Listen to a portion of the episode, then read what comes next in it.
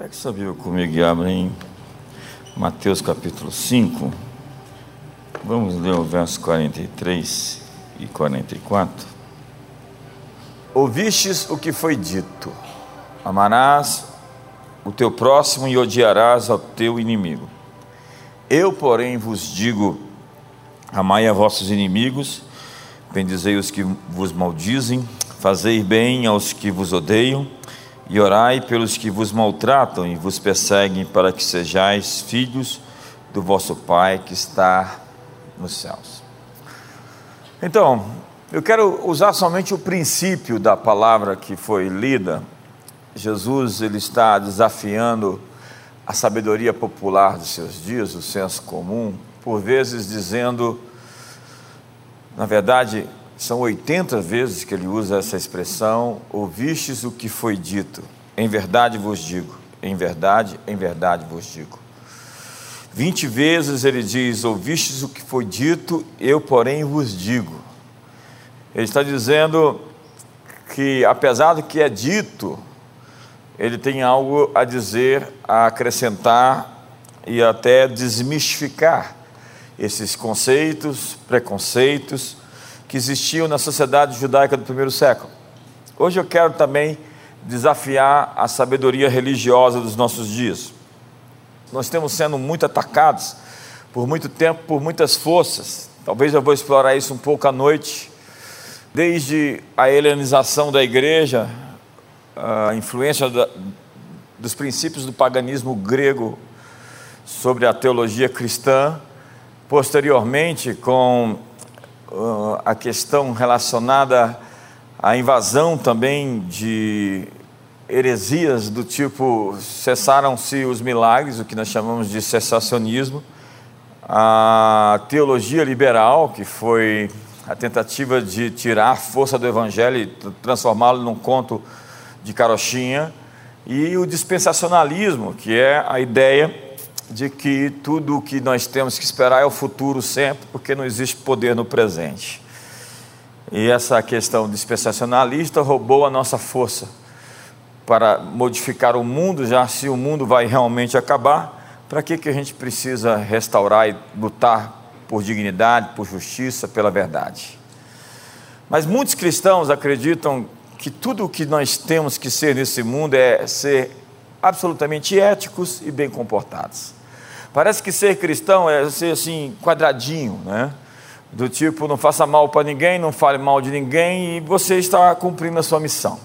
Há muitos cristãos cujo objetivo principal na vida é ser simplesmente cidadãos de respeito na sociedade.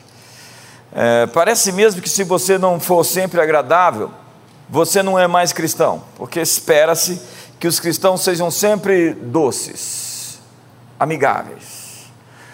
Contudo, o retrato de Jesus na Bíblia, por vezes, não, não representa essa, esse anúncio, essa ideia. Jesus, por vezes, está ali colocando em perspectiva o que está errado, confrontando a classe religiosa dos seus dias, chamando-os, inclusive, de raça de víboras. É, existe um episódio de Jesus que ninguém imagina é, ele jogando as mesas dos cambistas no chão e pegando um açoite e colocando os cambistas para fora. As palavras direcionadas à classe religiosa, principalmente, são bastante duras. Tem um capítulo inteiro, Mateus 23, em que ele fala oito ais. E quando Deus fala ai, é porque vai doer. Eu gosto que diz o Philip Yancey como o simples fato de pedir às pessoas que elas sejam boas umas com as outras poderia levar alguém a ser morto, crucificado. Que governo executaria o Capitão América? Por que, que Jesus foi morto? É, ele foi morto porque ele se entregou, em primeiro lugar. Ninguém tira minha vida, eu a dou em resgate de muitos. Ele se entregou pela causa dos meus pecados. Mas por que razão eles quiseram eliminá-lo? Porque Jesus desafiava o status quo, ele desafiava o sistema religioso e político do seu tempo. Então, a sabedoria religiosa dos nossos dias tenta criar uma distinção especial entre caráter e poder. É incrível como isso está presente, né? onde não se pode ter dons do Espírito e frutos do Espírito, ou fruto do Espírito. Parece que as coisas estão em conflito. Se você opera em milagres, se você é um cristão que crê é, no sobrenatural, você deixou de ser, de certa forma, inteligente, você é uma pessoa um pouco desequilibrada emocionalmente. Mas a chave para a obediência de Deus está nesses dois aspectos: poder e caráter estão alinhados nas Escrituras. Mas nós queremos, por vezes, regulamentar a obra de Deus. Queremos produzir uma lista revisada das manifestações que podem ser aceitas. E a natureza religiosa odeia quando Deus desorganiza sua visão de mundo organizada. Sabe o que Constantino, o imperador, fez quando ele supostamente se converteu ao cristianismo? Ele mandou organizar o culto. Ele disse: esses judeus são muito bagunceiros, tem muita desordem é, nessas manifestações. Imagine um culto da igreja primitiva. Eles pegaram o princípio do sabat que era aquela reunião que eles faziam, os judeus, todos, obviamente no sábado, em família, onde a Torá era aberta, né, as escrituras eram lidas, eles tinham um tempo de comunhão. E a igreja primitiva fez disso um momento de muitos milagres. Se você quer uma descrição do culto da igreja primitiva, vai lá em 1 Coríntios capítulo 14. Se um fala em línguas, os outros esperem que alguém interprete, senão o que fala em línguas cale. Se alguém está profetizando, todos esperem para ouvi-lo, porque Deus não pode estar falando três vezes por três pessoas ao mesmo tempo. Paulo está falando de ordem e decência, mas num culto onde existem muitas manifestações sobrenaturais. Na verdade, se você ler Atos dos Apóstolos, você vai ver a expressão sobrenatural, do que chamamos de sobrenatural, presente em cada capítulo. É Deus agindo, Deus se movendo, Deus falando, é, são mortos ressuscitando, são paralíticos andando, milagres acontecendo todo o tempo. Mas a natureza religiosa odeia quando Deus desorganiza a sua visão de mundo organizada. E é por isso que Constantino estabeleceu todo o sistema imperial né, de leigos, e de sacerdotes especiais, que limitou a ação do povo na atividade, onde você era um espectador de um culto ao invés de alguém que estava cultuando a Deus. Então você para ali e fica sentado, tentando simplesmente compreender o que está fazendo e você não participa. Pessoas de fato apaixonadas intimidam pessoas acomodadas. Pessoas generosas incomodam pessoas miseráveis. Pessoas sobrenaturais aborrecem pessoas cartesianas. O que você diria sobre uma poeira dourada caindo dos céus? Sem nenhuma explicação sobre as pessoas. Um vento que entra em uma janela aberta, uma nuvem de glória de adoração. O aroma do céu encher um cômodo o riso que enche a sala. Se nós estivéssemos todos rindo aqui hoje, como eu já vi em muitas reuniões que eu participei, simplesmente um manto de alegria cair sobre todo o povo. Os religiosos vão dizer: por que eles não estão todos chorando? Porque a expressão de espiritualidade no choro, mas não tem expressão espiritual no riso. É incrível. Quando a manifestação de Deus aparece, eu, em toda essa minha trajetória, eu tenho tantas histórias para contar de como Deus agiu. Se você crê em Deus, você vai ofender as pessoas. Você vai ofender a religião. Na verdade, Paulo disse aos Coríntios que a fé de vocês não pode se basear na sabedoria humana, mas no poder de Deus. Eu vos preguei o Evangelho não mediante palavras persuasivas de sabedoria humana, disse Paulo, mas na demonstração do Espírito e do poder de Deus. Será que o Evangelho da Bíblia mudou do Evangelho do século 21? Paulo fala das suas credenciais como alguém que operava em sinais, prodígios e maravilhas. É esperado que Deus haja. Às vezes eu paro, sento e falo: e agora, Senhor, o que, que tu vais fazer?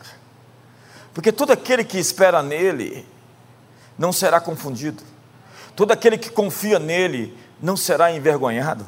E Deus conhece aqueles que esperam e confiam nele. Tu, Senhor, conservarás em perfeita paz aquele cujo propósito é firme em ti. Eu me lembro, há mais de 30 anos atrás, uma pessoa chegou para mim e me disse uma frase simples, mas que me alimentou por épocas. Você está somente esperando em Deus, não é verdade? E eu disse sim, era isso que eu estava fazendo. Como diz o Salmo 40, esperei confiantemente pelo Senhor, Ele inclinou os seus ouvidos para mim, tirou-me de um poço de perdição, de um charco de lama, colocou os meus pés sobre uma rocha e firmou meus passos. Foi isso que ele fez, e é isso que ele continua fazendo. A vida cristã normal representa milagres, revelação.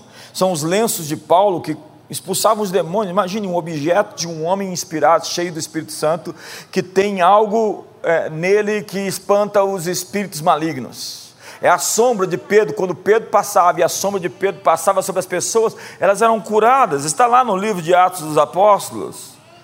Eu realmente acredito nisso, não porque simplesmente está na Bíblia, mas é porque eu elevei o meu padrão ao padrão da Bíblia, e isso acontece ainda hoje, no século 21, porque Jesus é o mesmo ontem, hoje e para sempre será quem sempre foi. O homem de Nazaré, aquele que andou na Galiléia em Samaria, ele está aqui, está vivo, onde dois ou três estiverem reunidos em meu nome, ali eu estarei.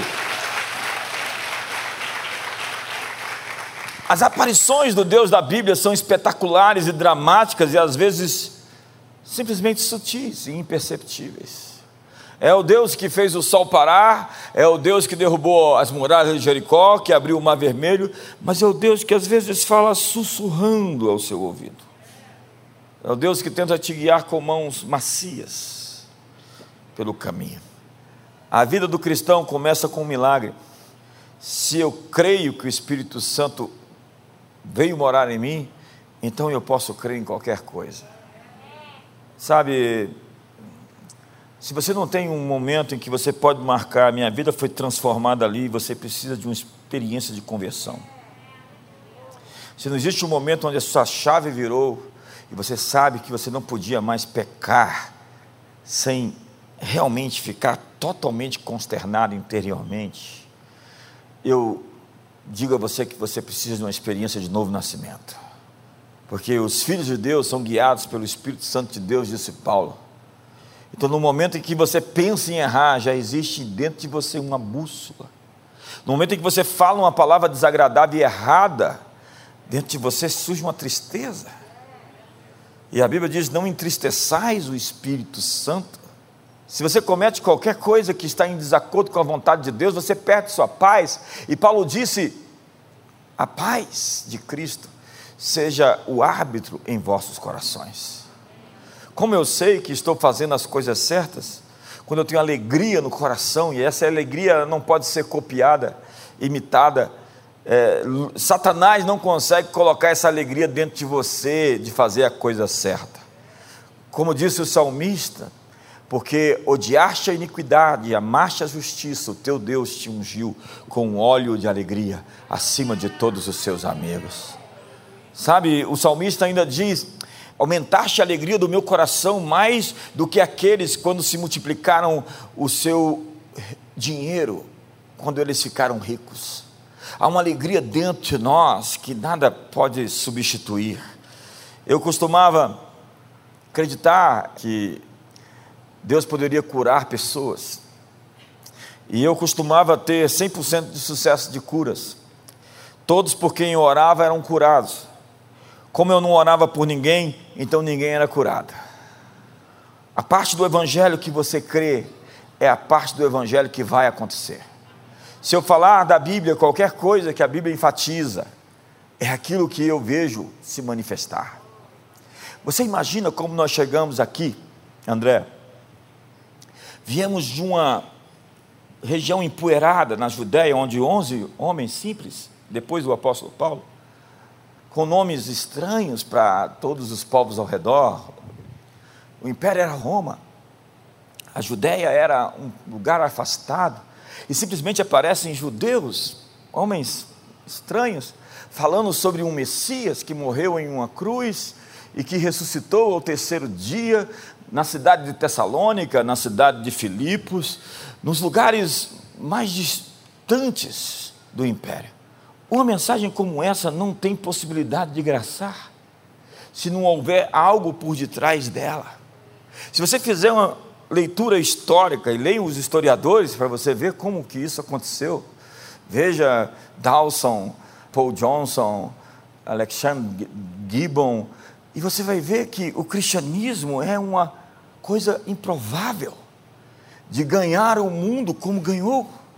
Porque não foi pela força da espada que nós chegamos até aqui, mas com a mensagem de que um carpinteiro morreu em uma cruz na empoeirada Judéia, e os seus discípulos levaram essa mensagem ao mundo, e nós estamos aqui em pleno século 21 em Brasília, adorando esse carpinteiro como Rei e Senhor do universo.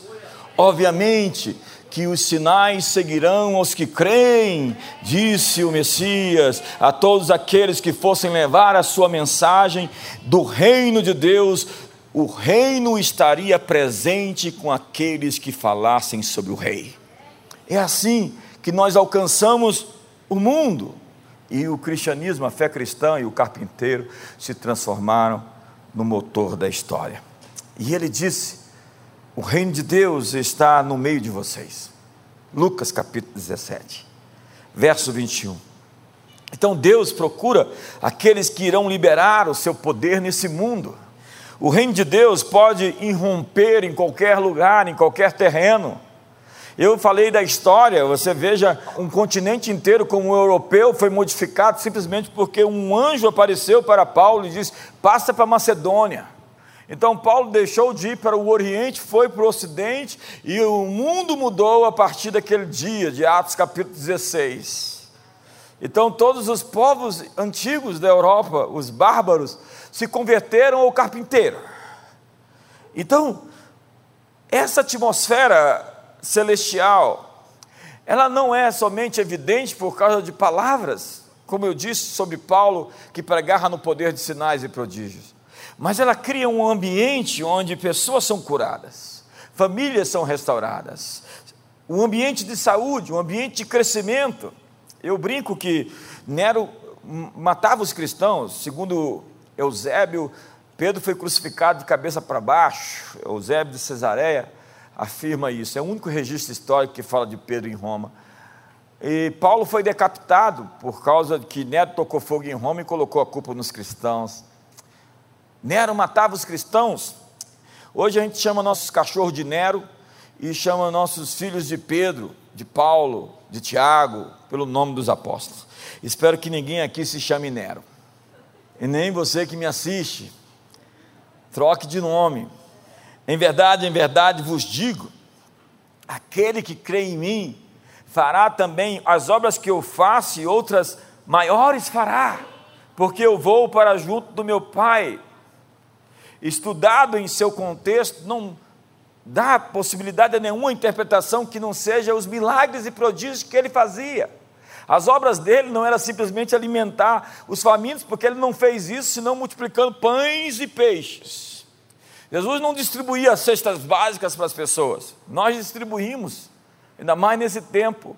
É um papel, faz parte da missão da igreja. Eu fico com muita raiva quando eu posto isso, eu não posto muito, porque eu não fico fazendo propaganda do que minha mão direita fez para a esquerda ver.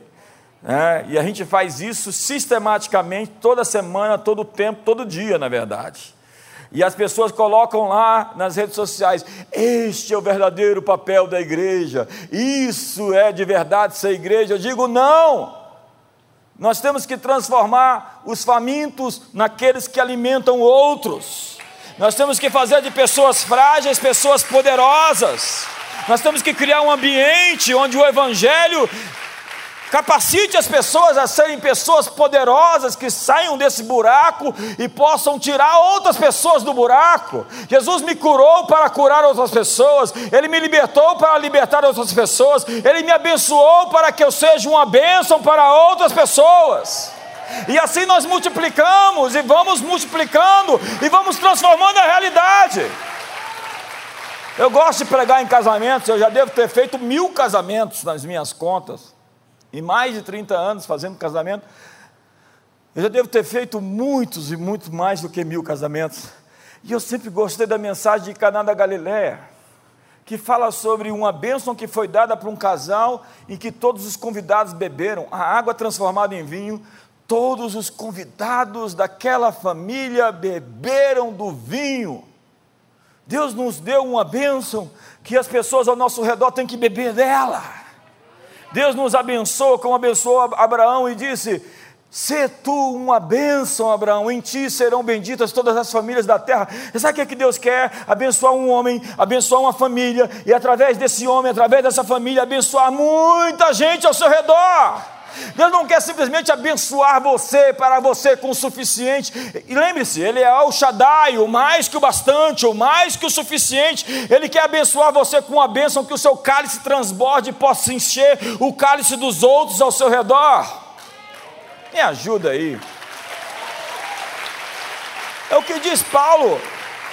Paulo fala à igreja de Éfeso, ele fala: vocês que roubavam, existiam cristãos antes não, os, os que antes de converter roubavam, e se converteram e pararam de roubar, Paulo disse: agora trabalhe, para que você tenha para si e para os outros. Veja que princípio maravilhoso que Paulo nos entrega.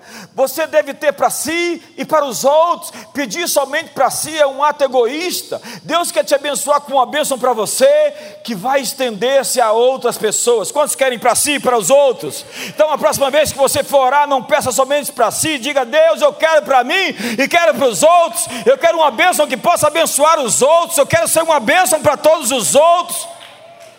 Eu cheguei no final da palavra da oferta e o Marcos estava falando isso, que a nossa bênção seja uma bênção que abençoe os arredores. O, o mundo de muita gente começou a mudar quando eu entreguei minha vida para Jesus. E eu digo a todos que estão perto de mim: se você não está sendo abençoado, você é um estorvo. Porque se alguém está perto de mim e não está sendo abençoado, há alguma coisa errada com você, porque eu sou uma pessoa abençoada, e o meu chamado é abençoar todos os que estão à minha volta. Eu tenho que transformar o meu ambiente, eu não posso ser simplesmente alguém projetado para dentro, internalizado, ensimesmado, autocentrado. Eu fui chamado para ser aquele que vai à mesa repartir o pão, fazendo de muitos aqueles que fazem o mesmo, multiplicando o favor, multiplicando a unção, fazendo com que o óleo transborde e possa encher o cálice de todos. Paulo diz: há um só Espírito, mas há uma diversidade em suas manifestações.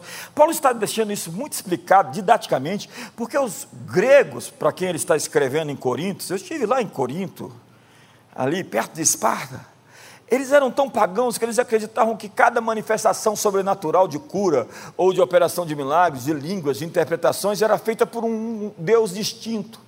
Eles tinham um panteão de tantos deuses que Paulo diz: olha, o que está acontecendo é coisa de um só Deus, que tem muitas manifestações. O Espírito Santo é um só, mas ele opera de maneiras diversas.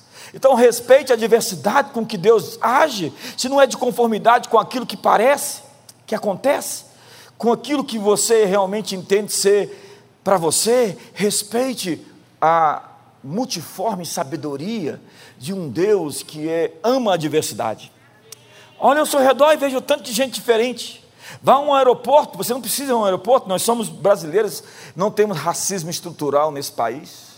Racismo nesse país é pontual, é um elemento ou outro que não está satisfeito com a vida e resolve odiar alguém diferente dele, porque nós somos mestiços, somos misturados, e você vai até um lugar, qualquer esquina de qualquer região dessa, e você vai ver tanta gente diferente de você, Porque Deus ama a diversidade, Deus não fez ninguém igual, Deus fez todo mundo diferente, sua impressão digital é única, sua batida cardíaca é única, se você analisar a íris do seu olho é única, seu código genético é único, Deus não faz cópias, Deus não faz clones, Deus não faz xerox, Deus faz você e Ele quebrou a forma porque só existe um você no mundo, você é sem igual, por isso valorize você como você é e pare de se comparar com as outras pessoas.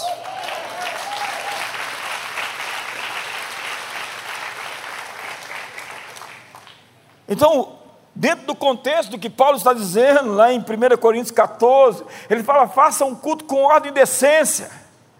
E o texto se refere às ações do Espírito Santo para que se tenha de alguma forma uma ordem das manifestações sobrenaturais que acontecem naturalmente no nosso meio. E você consegue ver alguém que destoa do todo. Nós somos uma sinfonia e que precisamos de ordem. Mas o culto de muitas igrejas é planejado para ser inofensivo. Você sabe se a gente é religioso, se o nosso culto é totalmente previsível. Há uma grande diferença entre um cemitério bem ordenado e um berçário bagunçado. Quantos preferem um berçário? Cheio de criança fazendo bagunça. Por vezes é assim a igreja. Há uma previsibilidade em cada reunião e cultuamos a Deus como se estivéssemos equacionado, isso é coisa grega. Os gregos acreditavam na razão, e por isso eles acreditavam que tinham que entender Deus. Então, ao entender Deus, isso é coisa de muitos teólogos. Ao compreender Deus, você o controla, porque você controla tudo aquilo que entende. Sinto dizer que Deus é incontrolável, Ele faz o que quer, como quiser. Mas nós, quando pensamos que entendemos a Deus, é bem possível que o tenhamos conformados à nossa própria imagem. Mateus 22, Jesus diz: Serrais, não conhecendo as Escrituras nem o poder de Deus. Há uma religião que se disfarça de piedade. Sabe, gente que parece piedosa, mas é somente um fariseu. Hoje, muitos seminários roubam a fé. As pessoas me dizem: que seminário eu tenho que fazer? Eu falo: não faça. Espere o nosso. Está nascendo agora no segundo semestre. Temos as nossas escolas, são quatro módulos de seis meses. Entre por ali, porque por vezes há pessoas que entram crentes dentro de um seminário e voltam incrédulas, porque o que se passa para elas é uma letra morta, ao invés do fogo e da paixão do Espírito. Então treinam pessoas para serem estoicos, frios e céticos. Jesus disse: Ai de vocês, escribas, doutores da lei e fariseus, porque vocês percorrem o mundo inteiro para fazer um discípulo e depois o fazem duas vezes filho do inferno como vocês. Vocês não entram pela porta e vocês não deixam os outros entrarem. Ai de vocês, escribas e fariseus que fechais o reino de Deus diante dos homens, pois vós não entrais e não deixais os outros que estão entrando. A descrença, ela pode assumir forma de sabedoria a descrença tem aparência exterior de uma abordagem da vida conservadora. Se mascara de prudência e se orgulha o tempo todo de não cair nos extremos. Olha lá aqueles radicais que falam de dinheiro na igreja, que falam de milagres na igreja, que ficam falando uma língua que ninguém entende. Como pode? Como, que coisa mais estranha isso, em pleno século XXI. Nós não queremos ser politicamente corretos aqui na CN. Nós queremos ser biblicamente corretos. E ao dar a oportunidade de você semear, nós estamos dando a oportunidade de você prosperar. Esse é o seu momento. A descrença trabalha para sujeitar a Deus ao escrutínio e controle das pessoas. Quando milagres acontecem, Muita gente precisa de um relatório médico, de um raio-x para dar crédito para Deus. Vamos ver. Eu não preciso de raio-x, eu não preciso de um diagnóstico médico. Eu acredito e simplesmente vejo. Eu não preciso ver para acreditar. Eu tenho testemunhos dentro da minha casa, na minha vida pessoal. Eu cresci nesse ambiente de milagres. Eu cresci nesse ambiente profético. Mas a descrença se disfarça de sabedoria. Mas acredite, Qualquer luz é suficiente para vencer toda a escuridão.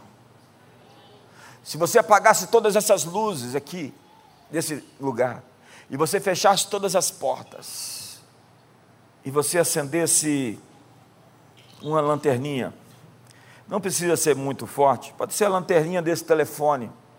Essa luz vence toda a escuridão ao redor. Por menor que seja a sua luz, um lampejo, ela é poderosa para destruir todas as trevas. Mas acredite, há muita gente enfatizando a escuridão, enfatizando as trevas. Sinto dizer que a luz veio ao mundo e as trevas não prevaleceram contra ele. A escuridão não tem opção, a escuridão não tem direito ao voto.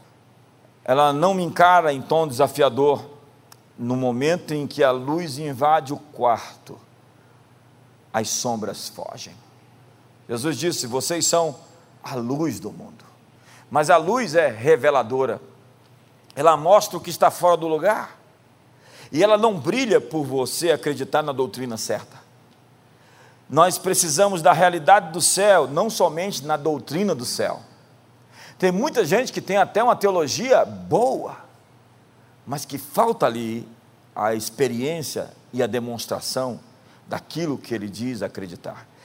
É, Tiago quem diz: ser depois praticantes da palavra e não somente ouvintes. Não adianta você acreditar em perdão se você não perdoa. Não adianta você acreditar em semeadura se você não semeia. Não adianta você acreditar em amor se você não ama. Não adianta você acreditar em cura se você não ora pelos enfermos. Não adianta você acreditar em nada que você não está disposto a fazer faça-se aqui na terra como no céu, é uma máxima do Evangelho. Isso em si já é um grande slogan.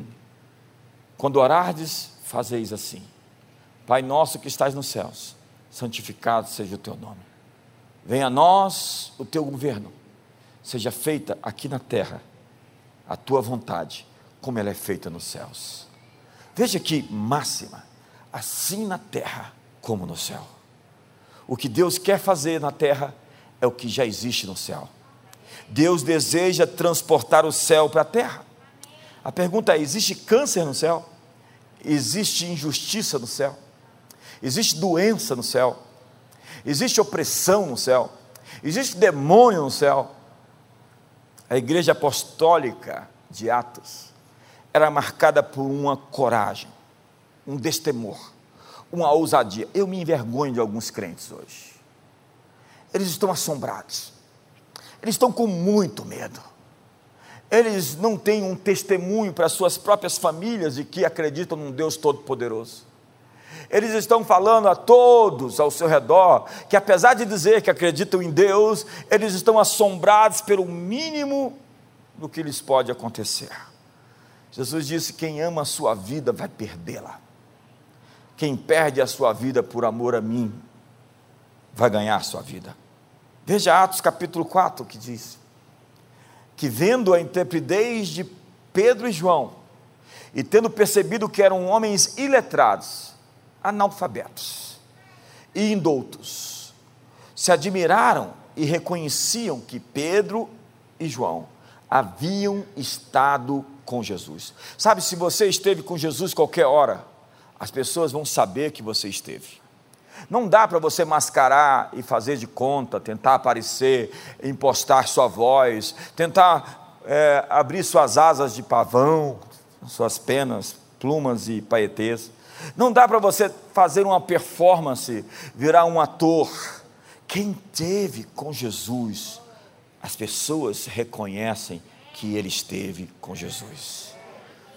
Era Pedro, que tinha negado Jesus era João, e agora eles estão em uma outra posição, onde Pedro e João, cheios do Espírito Santo, estão desafiando a todos ao seu redor. E os fariseus estão loucos, dizendo: Vocês encheram Jerusalém com a sua doutrina, nós matamos o Nazareno e pensamos que tínhamos resolvido o problema, e agora ele se multiplicou em milhares.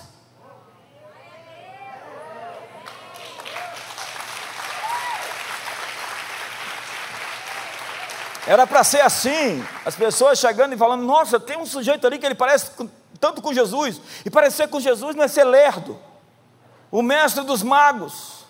Parecer com Jesus é andar em coragem, em poder, em ousadia. Diz o Bill Johnson: Jesus é a teologia perfeita. O que eu devo fazer quando encontrar a necessidade? Pergunte para a Bíblia e olhe para o que Jesus fez. Ele nunca encontrou a falta, a miséria e disse: é isso mesmo, tem que ser assim. A nobreza na pobreza, nunca ele viu a falta e foi embora sem modificar a realidade à sua volta. Pedro diz: Senhor, estão cobrando imposto da gente, o que, que a gente vai fazer? Jesus fala: paga. Como eu vou pagar tanto imposto em Israel? Está aparecendo no Brasil do século 21, Senhor vai lá, lança seu anzol, pega o peixe, dentro do peixe tem uma moeda, paga o imposto por você e paga por mim. Lago aqui do lado, anzol e vara hoje. Imagine que coisa mais criativa, coisa mais quântica, né? Achar uma moeda dentro de um peixe. Quantos querem uma moeda para pagar um imposto aqui, Senhor? Dá as moedas para os teus filhos. É a multidão que o segue durante três dias, três dias sem comer, três dias seguindo Jesus, o pessoal era comprometido com as coisas. Eles estavam três dias seguindo Jesus, e a Bíblia diz que ali não tinha mais nada para comer, naquele deserto. Então Jesus disse: O que que tem aí?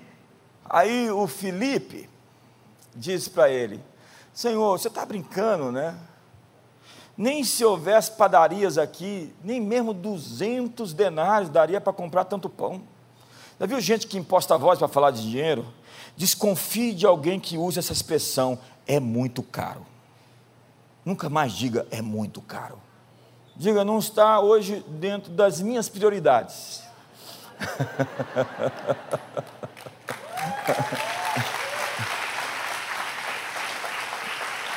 Aí chega André, Chega André e fala assim: oh, tem um menino aí que tem cinco pães e dois peixinhos, mas o que é para tantos? Poyong Chu escreveu um livro fantástico chamado A Quarta Dimensão, onde ele fala sobre a escola de Filipe e a escola de André. A escola de Filipe é dizer, não dá. A escola de André é dizer, existe algo, que o senhor pode fazer com isso? E eles pegam cinco pães e dois peixes, que o menino trouxe, que não foi contado entre os cinco mil, porque não se contava nem os meninos nem as mulheres. O menino não foi contado, mas trouxe os elementos para o milagre. Talvez você não foi contado, talvez te esqueceram, mas Deus quer te usar como alguém que vai mudar a realidade de milhares. Aquele menino trouxe o seu Macfish, entregou na mão de Jesus, e Jesus abençoou e entregou nas mãos dos discípulos alimentou a todos e sobraram doze cestos. Porque sobraram doze cestos? Porque a natureza de Deus é sobra. Deus não está ali fazendo conta e preocupado se vai faltar recurso no planeta, como os engenheiros sociais que estão querendo reduzir a população humana. Isso não é teoria da conspiração. Essas coisas já existem desde o século XIX, onde eles diziam que ia faltar alimento para as pessoas. Então nós precisamos de políticas é, que impeçam as pessoas de se multiplicarem da maneira como está acontecendo. Façamos engenharia social, aborto, planet, planet parenthood, política do filho único, esterilização em massa e outras coisas que eu não vou falar aqui. Mas o ponto é: só Deus pode dizer quem vai nascer e quem vai morrer. E esses engenheiros sociais estão querendo escolher por Deus, porque eles se acham Deus, mas que Deus, o de fato verdadeiro, possa julgá-los esse ano ainda, dá-lhes uma oportunidade de se arrepender, e se não se arrepender, que o julgamento e o juízo sejam sobre suas cabeças, em nome de Jesus. Se você concorda, diga amém.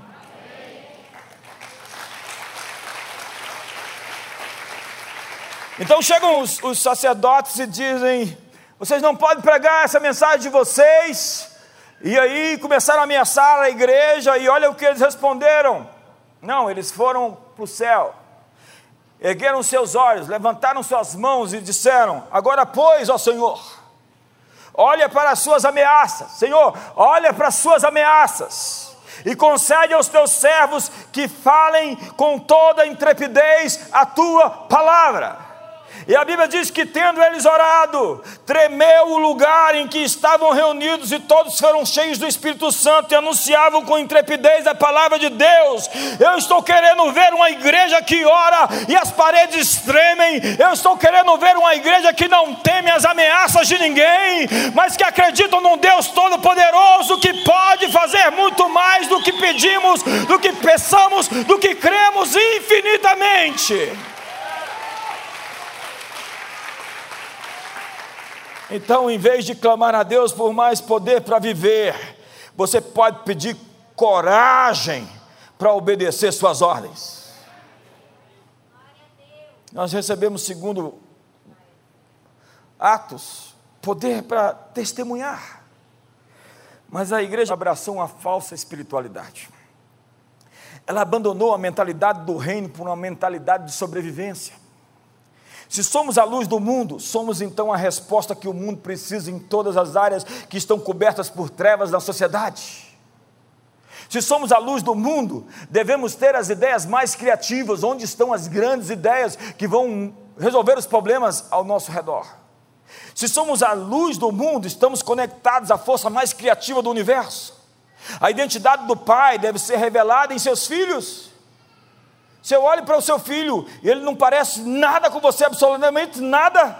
Eu vou te dizer alguma coisa errada.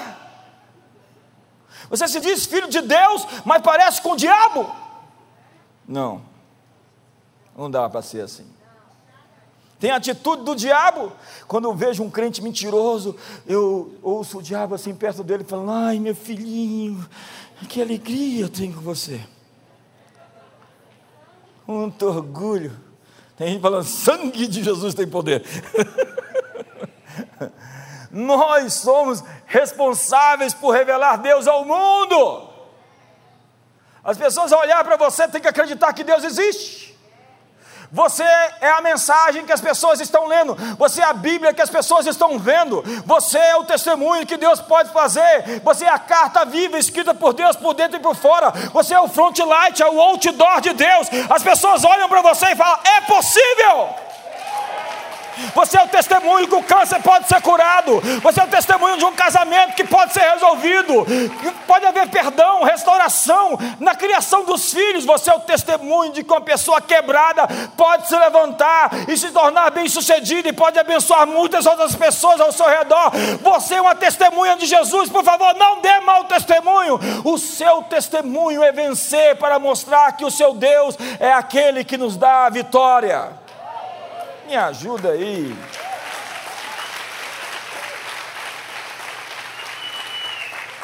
Revelar significa levantar o véu ou remover a cobertura.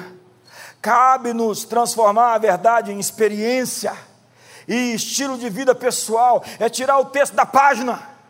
É dizer isso está na Bíblia é para mim. É pegar a promessa e dizer isso é meu. Como eu fiz isso, como eu faço ainda. É pegar aquele texto e dizer: Isso aqui foi escrito para mim. Eu sou herdeiro de Deus, sou co-herdeiro com Cristo, eu sou filho de Deus. As promessas desse livro são minhas. Nós somos a luz do mundo. E onde estão os presidentes das empresas multimilionárias cheios do Espírito Santo? Onde estão os políticos incorruptíveis que fazem leis mediante o conselho do Senhor? Onde estão os juízes que estendem o cetro de justiça de Deus na terra? Os escritores que escrevem livros que revelam o caráter de Deus para uma nação? Os roteiristas que criam filmes inspirados na prática do bem e da justiça? Diretores de escola que praticam educação no modelo do reino de Deus? Nós reclamamos das novelas e alguns não reclamam, assistem.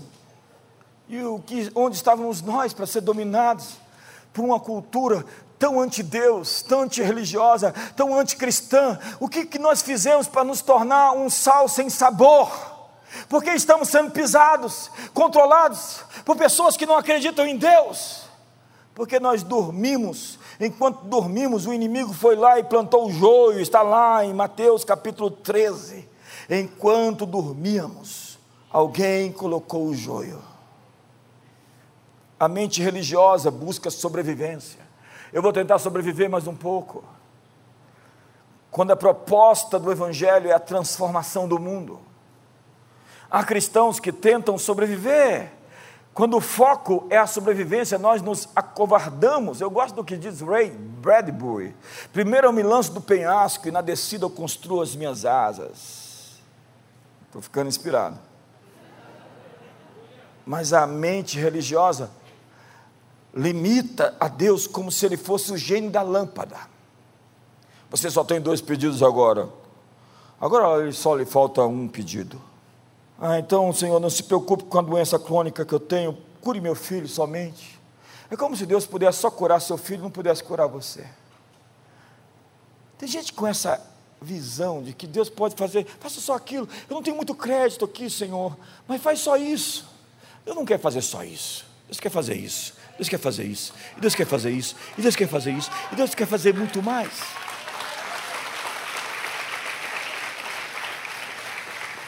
Parece que o poder e a misericórdia de Deus se esgotam depois de curar o menino. Mas nosso Deus pode curar ambos. A graça de Deus não se esgota.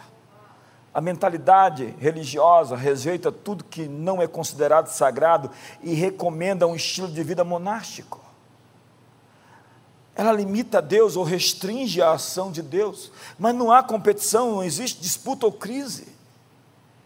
Os evangelistas amam ver pessoas sendo ganhas para Jesus. Mestres querem saber de ensino denso e profundo, pessoas que sabem o que dizem. Apóstolos querem ganhar cidades e nações. Profetas guiam, pastores guardam. A mente religiosa tem um diabo muito grande. Mas o diabo não tem nenhuma habilidade criativa, tudo que ele faz é imitar. Ele não inventou nada até hoje, senão a própria mentira. Tudo que o diabo faz assim informar do que Deus está fazendo e procurar ganhar vantagem naquilo, porque sua neurose obsessiva é a imitação pela distorção e deformação de tudo que Deus faz. Então, quando você vê uma mentira, você pergunta qual foi a verdade que foi distorcida. A palavra mentira é pseudo, que significa uma imitação, uma falsificação. E por fim, a mentalidade. Eu sei que você está com fome, a propósito, olha para o irmão do seu lado e fala: Eu vou pagar seu almoço hoje. Fala para ele.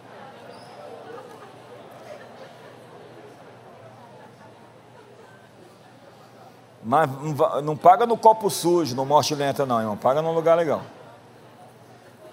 A mente religiosa usa o nome de Jesus como trevo da sorte. Quando dizemos santificado seja o teu nome, declaramos a sua distinção de qualquer outra expressão terrena. Aparte-se do mal todo aquele que invoca o nome do Senhor. Não coloque Deus na sua estreita, nas suas confusões. Não mete Deus nos seus adultérios. Tem uma história terrível de um cara que expulsava demônio, era um líder. Expulsava demônio, depois expulsasse, se sentia todo poderoso. E o diabo olhava o servo bom e fiel. Era como se o demônio saísse dali e entrasse aqui. E aí uma vez ele, o demônio falou para ele, eu vou, eu vou te destruir, você vai ver se eu não vou te destruir. Ele, ha, ha, ha, ha, ha. Aí esse sujeito caiu. Aí foi ter uma relação sexual, um adultério com a menina. E no meio da relação, a voz da menina mudou e disse, eu não falei que eu ia te pegar.